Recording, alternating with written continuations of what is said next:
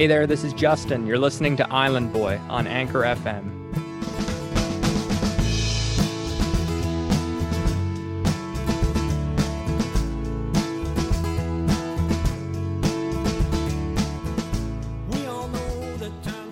This is it. We're doing it. We're doing a reading from my public journal called Island Boy, and I thought it'd be fun to have a recording of it. I know some people would prefer to just sit and read it on their own, but some people would rather have it on in the background, maybe while they're doing some chores around the house and doing what have you. Perhaps they're watering the garden or watering the lawn or letting the baby out for a walk. I don't know what adults do generally, but what I've been doing for the past several weeks is putting putting pen to page and filling my public journal with different essays that have been edited by uh, a lot of terrific terrific writers pr- from Prince Edward Island. They've been a great help with me organizing my thoughts and my feelings into into one place to share all the stories that I have to tell. And I'd like to give a big, big thank you to Eddie Quinn of the Fiddler's Sons. I called him up several weeks ago and said, Eddie, I would love for listeners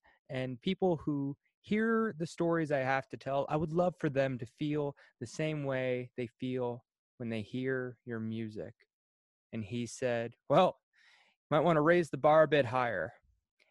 Eddie's always so humble with his work. He's got such a terrific, distinct island sound, such rich East Coast traditions found in his work with the Fiddler's Sons. And I'm so, so thrilled that I get to share some of his music on this broadcast. This entry is about my father, Blair Shaw. I grew up in New Perth, Prince Edward Island, which is a, a, little area just outside of Cardigan, Prince Edward Island, which is a little area in Kings County, which is in itself a little county in a little province. It just keeps getting smaller and smaller. But the more you hone in on these small towns, these small regions, you realize they're filled with a great big heart. And for me, the person with the biggest heart would have to be my dad. And that's a heart that reaches not just his family that he supports, but also the family of horses he raises in his barn. And this is an ever-changing team of horses. Uh, he'll keep a keep a team for a few weeks or a few months at a time, but he's recently taken to um, uh, to horse breeding. So the horses will actually make more horses. A pretty pretty interesting Ponzi scheme there, Dad. I think uh, there's money in it. So good. God bless. So this is a story I wrote about him and his early ventures in in horse breeding, uh, based on a recent trip home. This is called the secret language.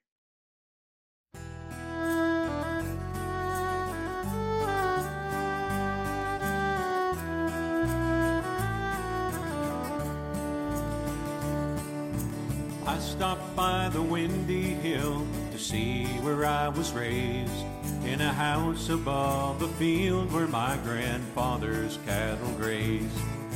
And Dad rose from his chair to put the kettle on the stove.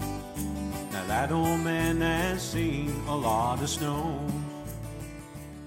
Every time I return home to visit my parents in New Perth, Prince Edward Island, I can't help but marvel at how much feels the same. The feeling of trust and comfort from the security of home is so infectious. I even catch myself slipping into the same old habits. Growing up, it was my self appointed responsibility to check the missed messages on the phone. It was a classic wall mount with a, a, cord about as long as our driveway. And then I would report back to the family on any missed calls. And despite having moved out over a decade ago, upon entering my family home, I still check the phone. Any calls? Mom would ask, indulging the routine. Probably someone calling about a horse, I'd reply. It's important to make the distinction between things being the same and feeling the same. Truth be told, Dad has performed so many renovations on the house in the past number of years. The only thing that's the same is the name on our mailbox and even the mailbox has experienced the occasional facelift from year to year. Every time I pass by that mailbox and make the quarter kilometer venture down the road to my parents' house, I remember that feeling of trust and comfort is maintained by a language of love that extends beyond words. I became more acutely aware of this language the last time I visited home. Dad picked me up at the airport and was driving me from Charlottetown back to New Perth. It's about a solid hour of driving, and the time goes by quicker as we catch up on the ride. My first question for him is always, How many you got now? Our relationship as father and son has reached such a rapport of common code that I don't even need to mention what I'm referring to. After a brief, contemplative beat of him quietly counting under his breath, he replies, Got six up in the barn now. Might be eight by the end of the week if I make it to Nova Scotia. My father, the horse dealer, it's a fundamental truth of the Shaw household that dad always has horses in the barn. It's not a matter of if, it's a matter of how many. The household was built upon a collection of assumed truths, such as 1. The length of my morning walk down the lane to the school bus would never get any shorter no matter how much I complained about it. 2. A hush would always fall over the kitchen as mom turned up the radio to listen to the day's funeral announcements. 3 if dad ever needed to be found, odds are he was probably in the barn with his horses. As we pulled through the Tim Hortons drive through, dad added, Oh, did I say six? Uh, I meant seven. The man was so deep in the game he couldn't even keep the count off the top of his head. We got one new just recently. When? I asked. Well, this morning. Now, how on earth would he have time to buy another horse and swing into Charlottetown to pick me up at the airport before noon? When we got home, he took me to the barn, and I found my answer. Still struggling to stand was a newborn filly latching at her mother for the first time. With a quiet smile, Dad watched the filly and the mare the same way he undoubtedly watched them the whole night through.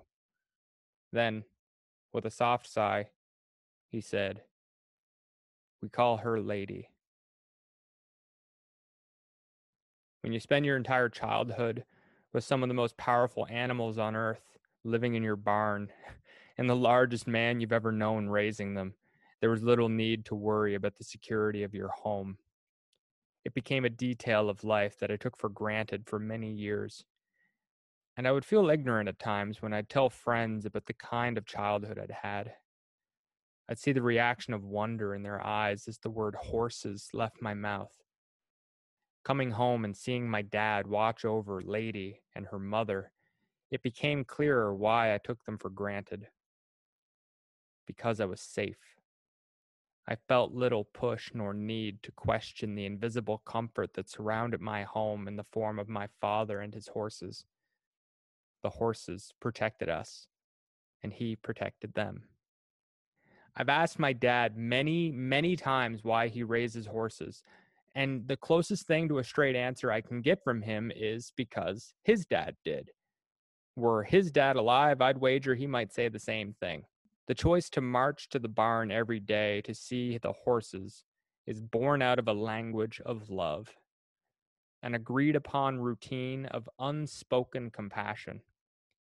Part of the choice is knowing that he wants to see them.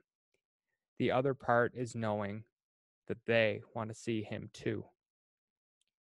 As I unpacked my bags after I checked the phone, Mom told me that Dad had taken a keen interest in horse breeding. It seemed like the logical lateral move for a horse dealer. Why go out and buy more horses when he can just have them make more themselves? After no less than 300 generations of barn cats that have come and gone, I'm surprised it took dad that long to even consider the idea of breeding.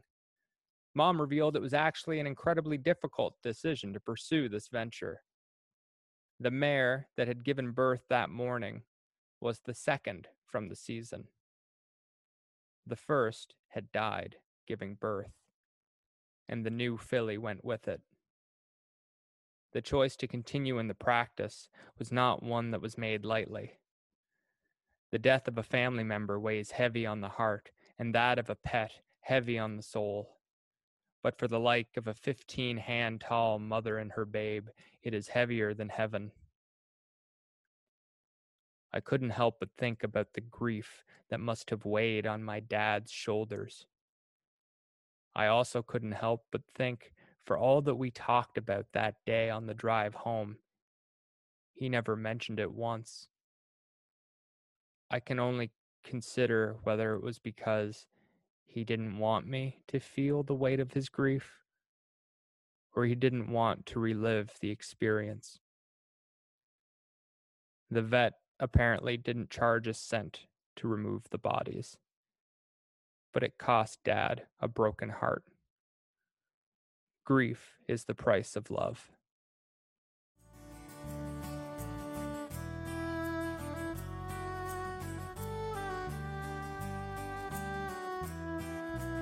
With the success of Lady and her mother surviving the night, Dad knew having more horses would require more space. Much like the house or the mailbox, the barn was often renovated or reconstructed to accommodate the ever increasing number of horses. After unpacking, I went outside and watched as Dad hammered down the poles to a new fence. The gears of his mind were well at work. Dad's latest expansion would lead Lady and her mother into a fresh patch of grass near Mom's garden. The garden featured Mom's usual team of tomatoes and beans. And between the drills, she had expertly placed a large plastic owl. That's for keeping out the skunks and raccoons, winked Mom, perhaps thinking the creatures of the night to mistake the wise owl for a flightless bird. As Lady and her mother grazed in the new expansion of the field, I noticed the fence was only marked off with rope, not wire. I asked why, and Dad replied, No harm, just wanted the pair to have some fresh grass. What luxury they were afforded. I often tease Dad that he loves the horses more than his own son. Always a Clydesdale, never a Clyde, I'd joke. He never laughs at that. Not because it's untrue, but because he knows that I know good and well that he raises percherons. That ought to do, said Dad, as he hammered in the last of his poles. Then, as if on cue, the mother horse ducked under the rope of the fence and into the yard. I could swear I almost heard her giggle as the nylon of the rope tickled her back as she made her grand escape. Somewhat perplexed by her mother's actions, Lady, only a few hours old, was still only hardwired to mimic her mother. If mother eats, Lady eats. If mother drinks, Lady drinks. If mother springs like Steve McQueen, Lady was sure to be right behind her. Lady and her mother made their way to Mom's garden and helped themselves to the tomato lunch special. Apparently, horses aren't afraid of land owls. Mom ran to the barn for the grain bucket in an effort to lure the horses back to the barn. At this time, I was faced with yet another fundamental truth of the Shaw household Dad doesn't run. He is a man of large stature, like a brick house, solid and sure. He moves with the sustained pace of a man who only moves when he absolutely has to. Not to be mistaken for lazy, he simply knew if he had to move, it had to be for a good reason. The horses knew that too. At this point, I was beginning to feel pretty useless. My mm. Bachelor of Arts probably wasn't going to be much help in this situation. I looked out at the length of the driveway and realized what might have been a long walk for a whiny six year old would only make for a brief sprint to the highway for the pair of horses. As Dad made his way to the barn, I tried to block off the front of the driveway, perhaps thinking that my frame would somehow be enough to stop them from leaving the property. The, the land owl might have been more equipped than I was. The horses, however, took quick notice of Dad's careful steps towards them. Not needing any warning, they obediently walked back to the barn, very aware of their transgression. Sensing the mother horse may have been somewhat agitated, Dad pulled her back outside to calm her nerves. I stood from afar, witnessing a meeting of the minds from one parent to another in the blazing sun of July. He stroked her mane carefully as she grew less and less restless. Now, what you go and do that for? He asked her quietly and non rhetorically. He asked as if she might have an answer. And for all I know, she did. But it wasn't for me to know. It was their language. It takes a strong hand and a gentle heart to raise horses. Every time I come home, I discover how lucky our family is to have been raised the same way. The feeling of comfort and security of home has been maintained by a private language of love supported by gesture and compassion, whether it's spoken or not. We always know it when we feel it. He's earned his peace of mind, being honest, fair, and kind. It may take a life to learn half what he knows. Yeah, my old man has seen a lot of snow. Yeah, my old man has seen a lot of snows. Once again, that was The Secret Language that was published on July the 12th. Thank you so much for listening. I hope you enjoyed this uh, this journal entry. Big thank you to Eddie Quinn of the Fiddler Sons for sharing his music with this uh, with this broadcast. It's really appreciated. I really wanted uh, that distinct Eddie Quinn Fiddler Sons sound to come off the page with these entries. So he was kind enough to share his music uh, for the sake of this program. So thank you so much, Eddie. Thank you to the Fiddler Sons, and thank you for listening. Stay tuned for more on Island Boy.